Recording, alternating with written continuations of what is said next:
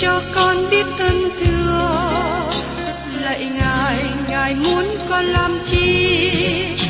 Lời ngài là sức sống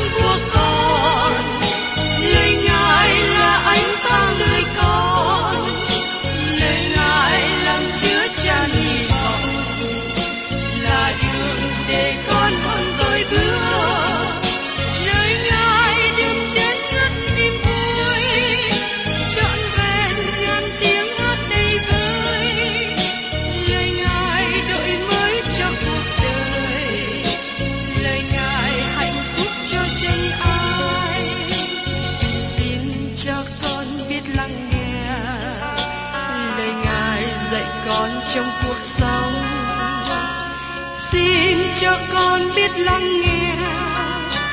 Lời ngài từng theo bước đời con. Xin cho con biết sẵn sàng chờ đợi và vẫn nghe theo chúa. Xin cho con biết sẵn sàng thực hành lời chúa đã truyền ban Hân hoan chào mừng quý vị đến nghe chương trình Tìm hiểu Thánh Kinh. Đây là một chương trình học kinh thánh liên tục và hệ thống trong thời gian 5 năm. Chúng ta sẽ lần lượt khảo sát từ sáng thế ký cho đến khải huyền. Mục sư tiến sĩ McGee là người được Chúa dùng để sáng lập và thực hiện chương trình này. Ông tin rằng lời của Đức Chúa Trời có khả năng đáp ứng mọi nhu cầu cho tất cả mọi người trên thế giới, không phân biệt chủng tộc, văn hóa, trình độ tuổi tác hay phái tính. Ước mong quý vị theo dõi liên tục và giới thiệu cho thân nhân bạn hữu cùng đón nghe. Kính chào quý vị và các bạn. Chúng ta tiếp tục chương trình tìm hiểu Thánh Kinh hôm nay ở trong sách Naum đoạn 2 và đoạn 3. Nói đến việc quỷ diệt thành Ninive. Chúng ta cùng xem lại ở trong sách Naum đoạn 2 câu 8. Và Ninive từ lâu nay đã như ao chứa nước, nhưng bây giờ chúng nó chạy trốn. Có kẻ kêu rằng, hãy đứng, hãy đứng, song không ai quay lại. Nước lụt lớn đã trào vào thành phố Nineveh trở nên như một cái ao lớn. Nhưng bây giờ chúng nó chạy trốn. Có cả kêu rằng hãy đứng, hãy đứng, song không ai quay lại. Có lệnh được ban ra phải ở lại giữ thành, nhưng người Nineveh thấy nước lụt đến cùng với quân thù, họ không còn lắng nghe lời truyền lệnh nữa, nhưng quay lưng bỏ chạy càng nhanh càng tốt để mong thoát chết. Và lời trong nôm đoạn 2 câu 9 diễn đạt tiếp. Hãy cướp bạc, cướp vàng, vì của báo nó vô ngân, mọi đồ đạc quý nhiều vô số. Kẻ thù được mời gọi chiếm lấy vàng bạc và châu báu. Thành phố Nineveh rất giàu, có rất nhiều đồ trang sức sang trọng.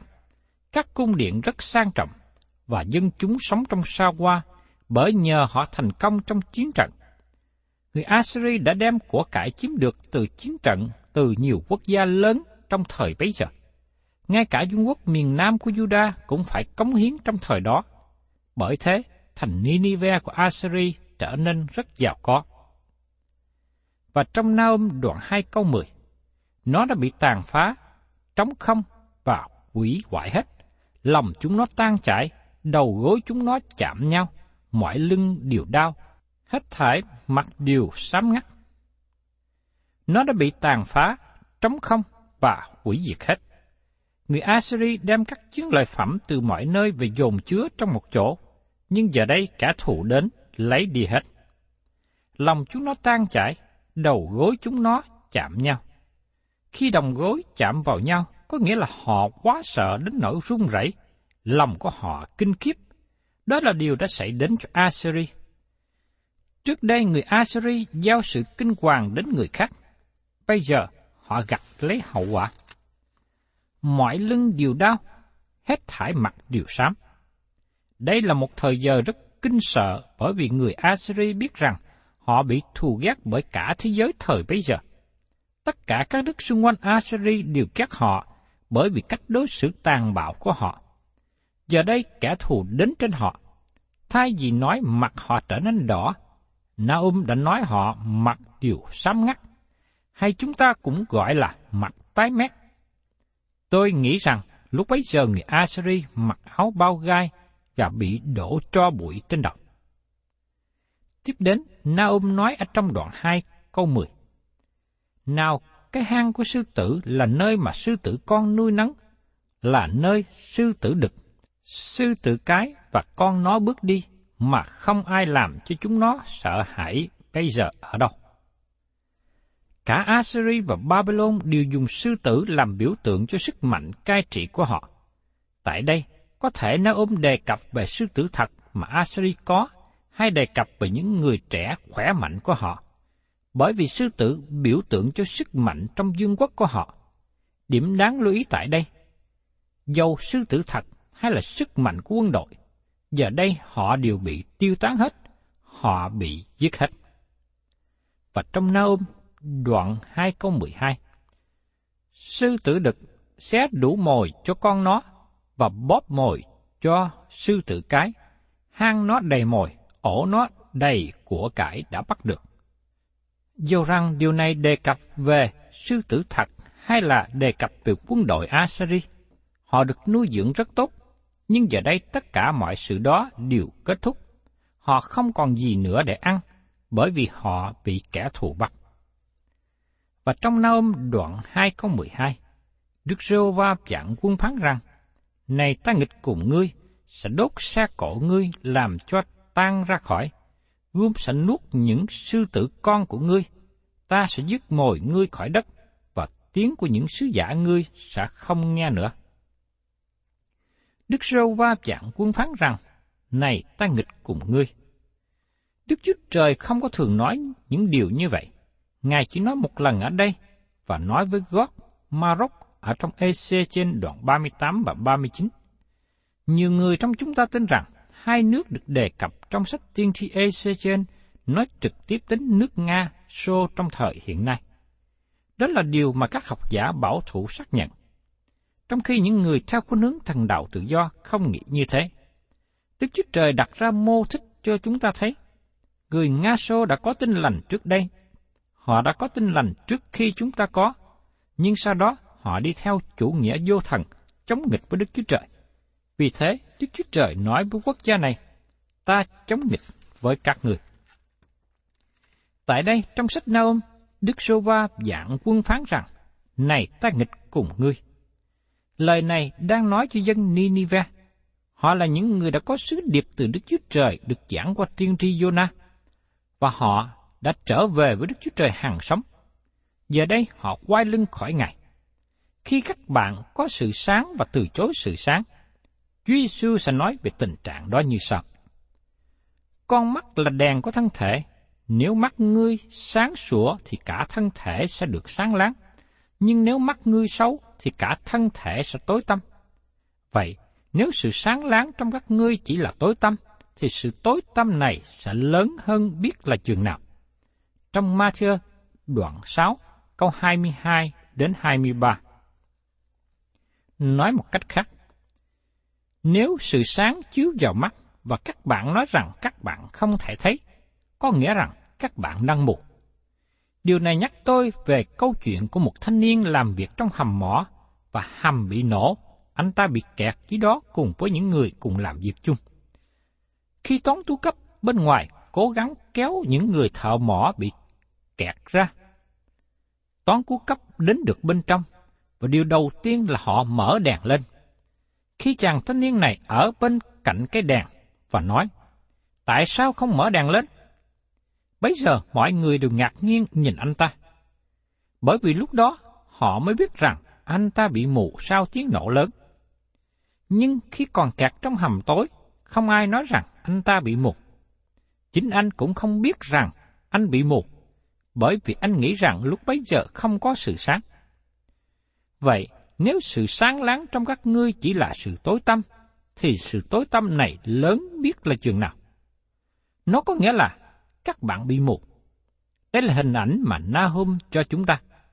Người Assyri đã có sự sáng, nhưng từ chối sự sáng. Ngày nay, khi các bạn từ chối sự sáng, trách nhiệm của các bạn lớn hơn. Đức Rô Va phán rằng, sẽ đốt xe cổ ngươi và làm cho tan khỏi, gươm sẽ nuốt những sư tử con của ngươi. Một lần nữa, điều này có thể nói về sư tử thật hay nói về những người thanh niên. Nhưng tôi tin rằng điều này đề cập đến những người trẻ của Ninive, bởi vì sư tử là biểu tượng cho sức mạnh của quốc gia họ. Ta sẽ dứt mồi ngươi khỏi đó, và tiếng của những sứ giả ngươi sẽ không nghe nữa. Đây là một lời cảnh giác sau cùng. Một trăm năm trước đó, Đức Chúa Trời đã đối với họ bằng ân điển và cứu dân thành Ninive khi họ ăn năn và quay trở về cùng Ngài. Nhưng khi thời gian trôi qua, họ rơi vào sự bội đạo tệ hại. Vì thế Đức Chúa Trời phán xét họ. Đức Chúa Trời nói với Ninive, ta chống nghịch với các ngươi, ta hạ ngươi xuống, ta tiêu diệt ngươi, ngươi sẽ không hề xuất hiện trở lại nữa. Điều này trở nên một sứ điệp cho ngày nay. Đối với những người hoàn toàn quay lưng với Đức Chúa Trời, nó có nghĩa là chỉ còn sự phán xét mà thôi. Thưa các bạn, trong phần kế tiếp đây, trong Na ôm đoạn 3, cho chúng ta một nguyên nhân và sự giải bài về việc Đức Chúa Trời quỷ diệt thành Ninive. Sự quỷ diệt thành Ninive là một thí dụ về sự kiện mà Chúa đã nói. Chớ hề dối mình, Đức Chúa Trời không hề khinh dễ đâu, vì ai gieo giống chi lại gặt giống ấy. Trong Galati đoạn 6 câu 7 đây cũng là một sự thật đối với một quốc gia. Các bạn sẽ thấy trong nhiều phương diện, Đức Chúa Trời giải quyết vấn đề với cá nhân và với quốc gia có một cách tương tự. Có nhiều lời phê bình về văn học hay là văn chương được tìm thấy trong đoạn 3 này. Nó được diễn tả về sự hủy diệt thành Ninive mà chúng ta không thể tưởng tượng nổi. Các bạn không thể tìm thấy một lời diễn tả nào mạnh mẽ như thế. Mời các bạn cùng xem ở trong Naum đoạn 3 câu 1. Khốn thai cho thành ẩn náu, nó đầy những sự dối trá, cường bạo, cướp bóc không thôi. Tại đây, chúng ta được nói cho biết tình trạng bên trong của thành Ninive. Khốn thai cho thành đổ máu. Ninive là thủ đô của nước Assyri, nó được biết trong thời thế giới cổ đại rất là tàn bạo và khát máu. Ninive gây nên sự sợ hãi và thạnh nộ cho các quốc gia khác.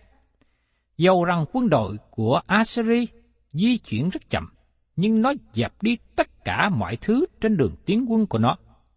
Như tôi đã đề cập trước đây, có nhiều nơi dân chúng thà tự tử chết còn hơn để bị tấn công tàn bạo của quân đội Assyri. Nó đầy những sự dối trá. Assyri là một quốc gia mà không thể nào tin cậy được. Nó không bao giờ trung tín để giữ lời hứa, mà nó đã làm với những quốc gia khác để cứu giúp và bảo vệ. Xin các bạn hãy xác lại tình trạng của khu vực mình, thành phố mình hiện nay ra sao. Tôi nghĩ rằng nó cũng không ở trong tình trạng tốt. Dẫu rằng người lãnh đạo, cai trị có thay đổi, nhưng tình trạng vẫn không khá hơn. Một trong những lý do mà Đức Chúa Trời phán xét Ninive là nó đầy dẫy những sự dối trá và cường bạo, cướp bóc không thôi. Đây là những đặc tính đời sống của thành phố. Cũng giống như thế, ngày nay, nhà ở của chúng ta không có an toàn. Tôi biết có nhiều nhà phải gắn đến hai ổ khóa, các cửa sổ có song sắt. Các bạn nghĩ rằng nơi chúng ta sống hiện nay như thế nào?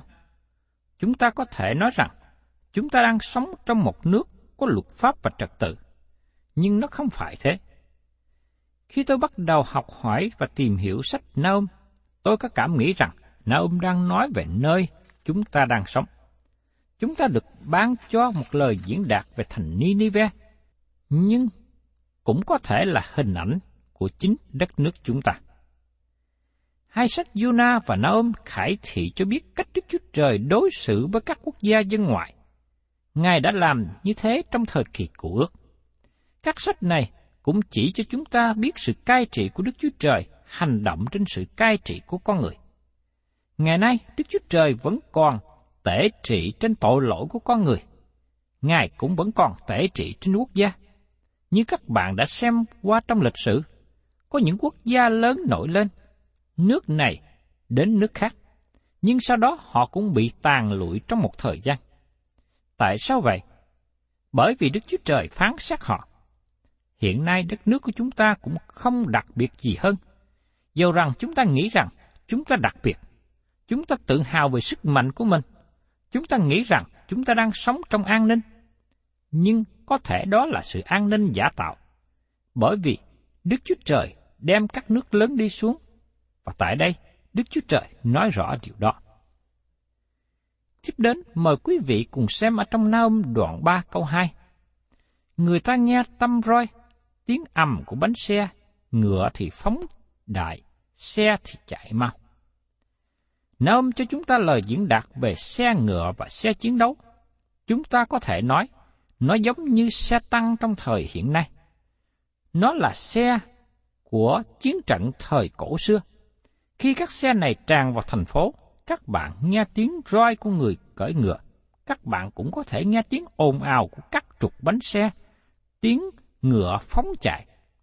Xe ngựa cán lên trên hết thải mọi thứ, nhất là trên xác người chết. Hai câu đầu của Naum đoạn 3 này diễn tả về tình trạng bên trong của Ninive. Sự gian dối và cướp giật đánh dấu phong tục và đặc tính của thành phố này. Đó là nguyên do mà họ đối xử với kẻ thù bên ngoài. Họ rất là tàn bạo và không quan tâm gì đến người khác. Họ chỉ muốn làm chúa cai trị người khác. Phương cách hành động của họ tỏ bài sự sai trật bên trong. Ngày nay, chúng ta vẫn còn thấy rằng một người phạm tội vì người ấy là tội nhân. Hành động bên ngoài biểu lộ tình trạng người bên trong. Có thể, người trong thời bấy giờ nói rằng, người Assyri rất là văn minh tiến bộ, nhưng trong thành phố của họ đầy sự lừa dối và cướp giật. Tiếp đến chúng ta cùng xem ở trong Naum đoạn 3 câu 3. Những lính kỵ sắn tới, gươm sáng lòa, giáo nhấp nhoáng, có đoàn đông kẻ bị giết, có từng đóng thay lớn, xác chết nhiều vô số, người ta chấp ngã trên những thay. Chúng ta thấy lời diễn đạt ở nơi đây, số lượng người chết không thể nào tính nổi, không thể nào đếm nổi. Đây là một chiến trận lớn và khủng khiếp. Trong câu 3 và câu 4 là đặc tính bên ngoài của người Nineveh. Họ rất là tàn bạo, nhẫn tâm với kẻ thù, và giờ đây họ gặt lấy những gì họ đã gieo. Trong Naum đoạn 3 câu 4 Đó là vì cớ nhiều sự dâm đảng của con đĩ tốt đẹp khéo làm tà thuật ấy.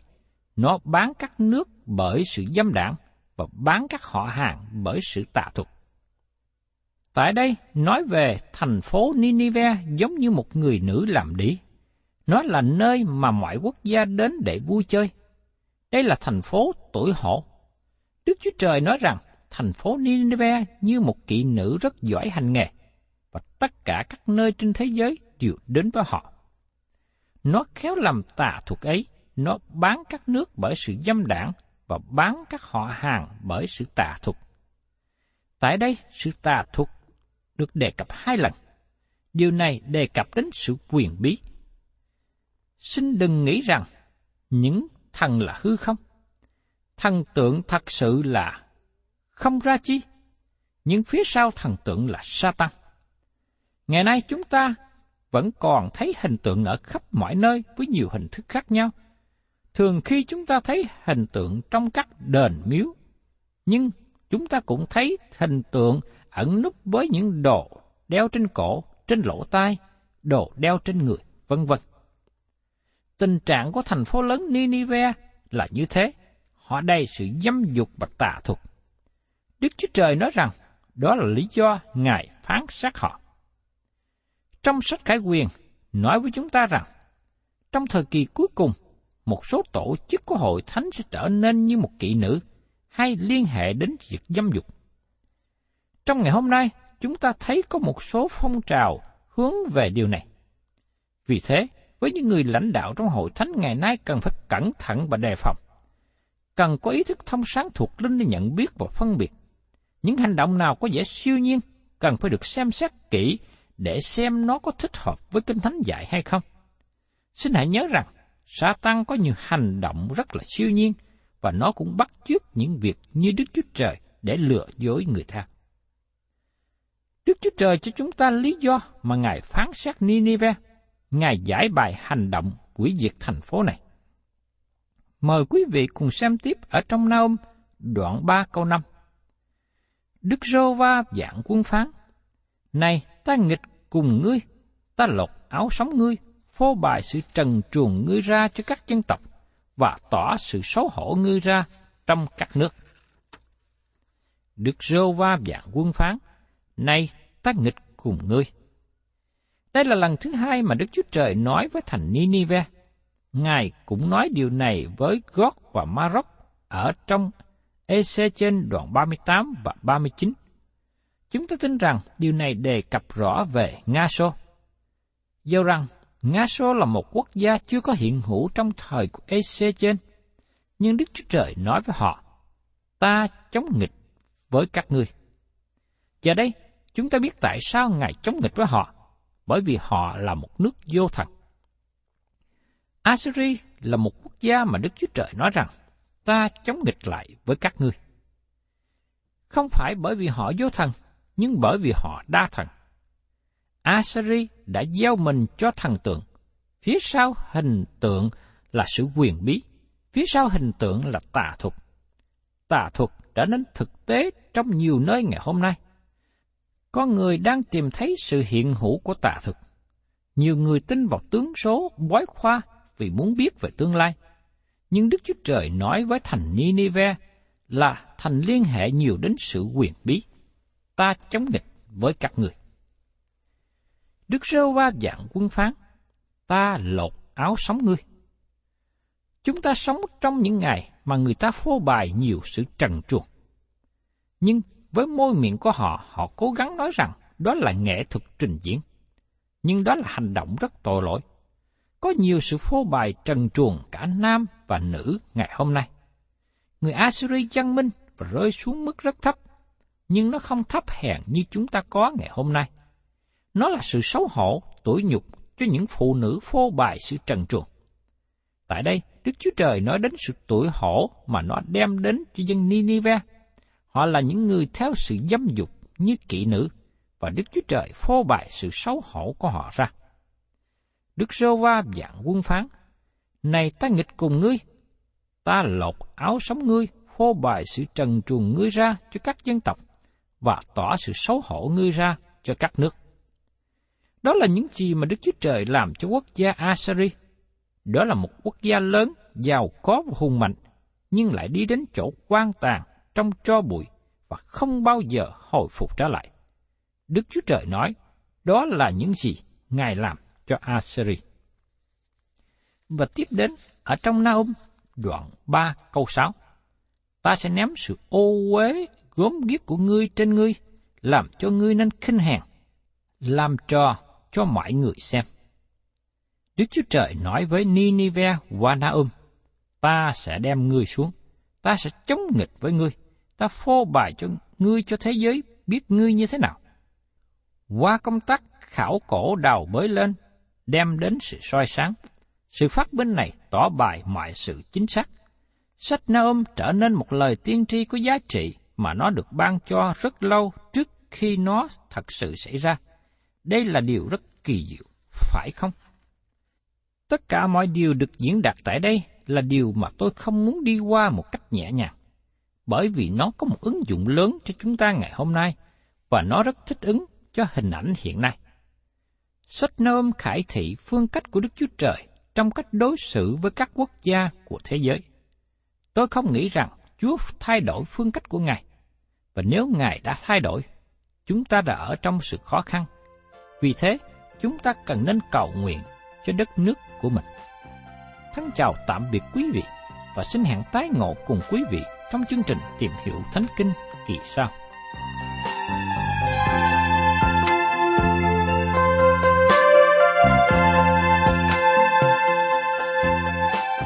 Cảm ơn quý vị đã đón nghe chương trình Tìm hiểu Thánh Kinh. Nếu quý vị muốn có loạt bài này, xin liên lạc với chúng tôi theo địa chỉ sẽ được đọc vào cuối chương trình. Kính chào quý thính giả.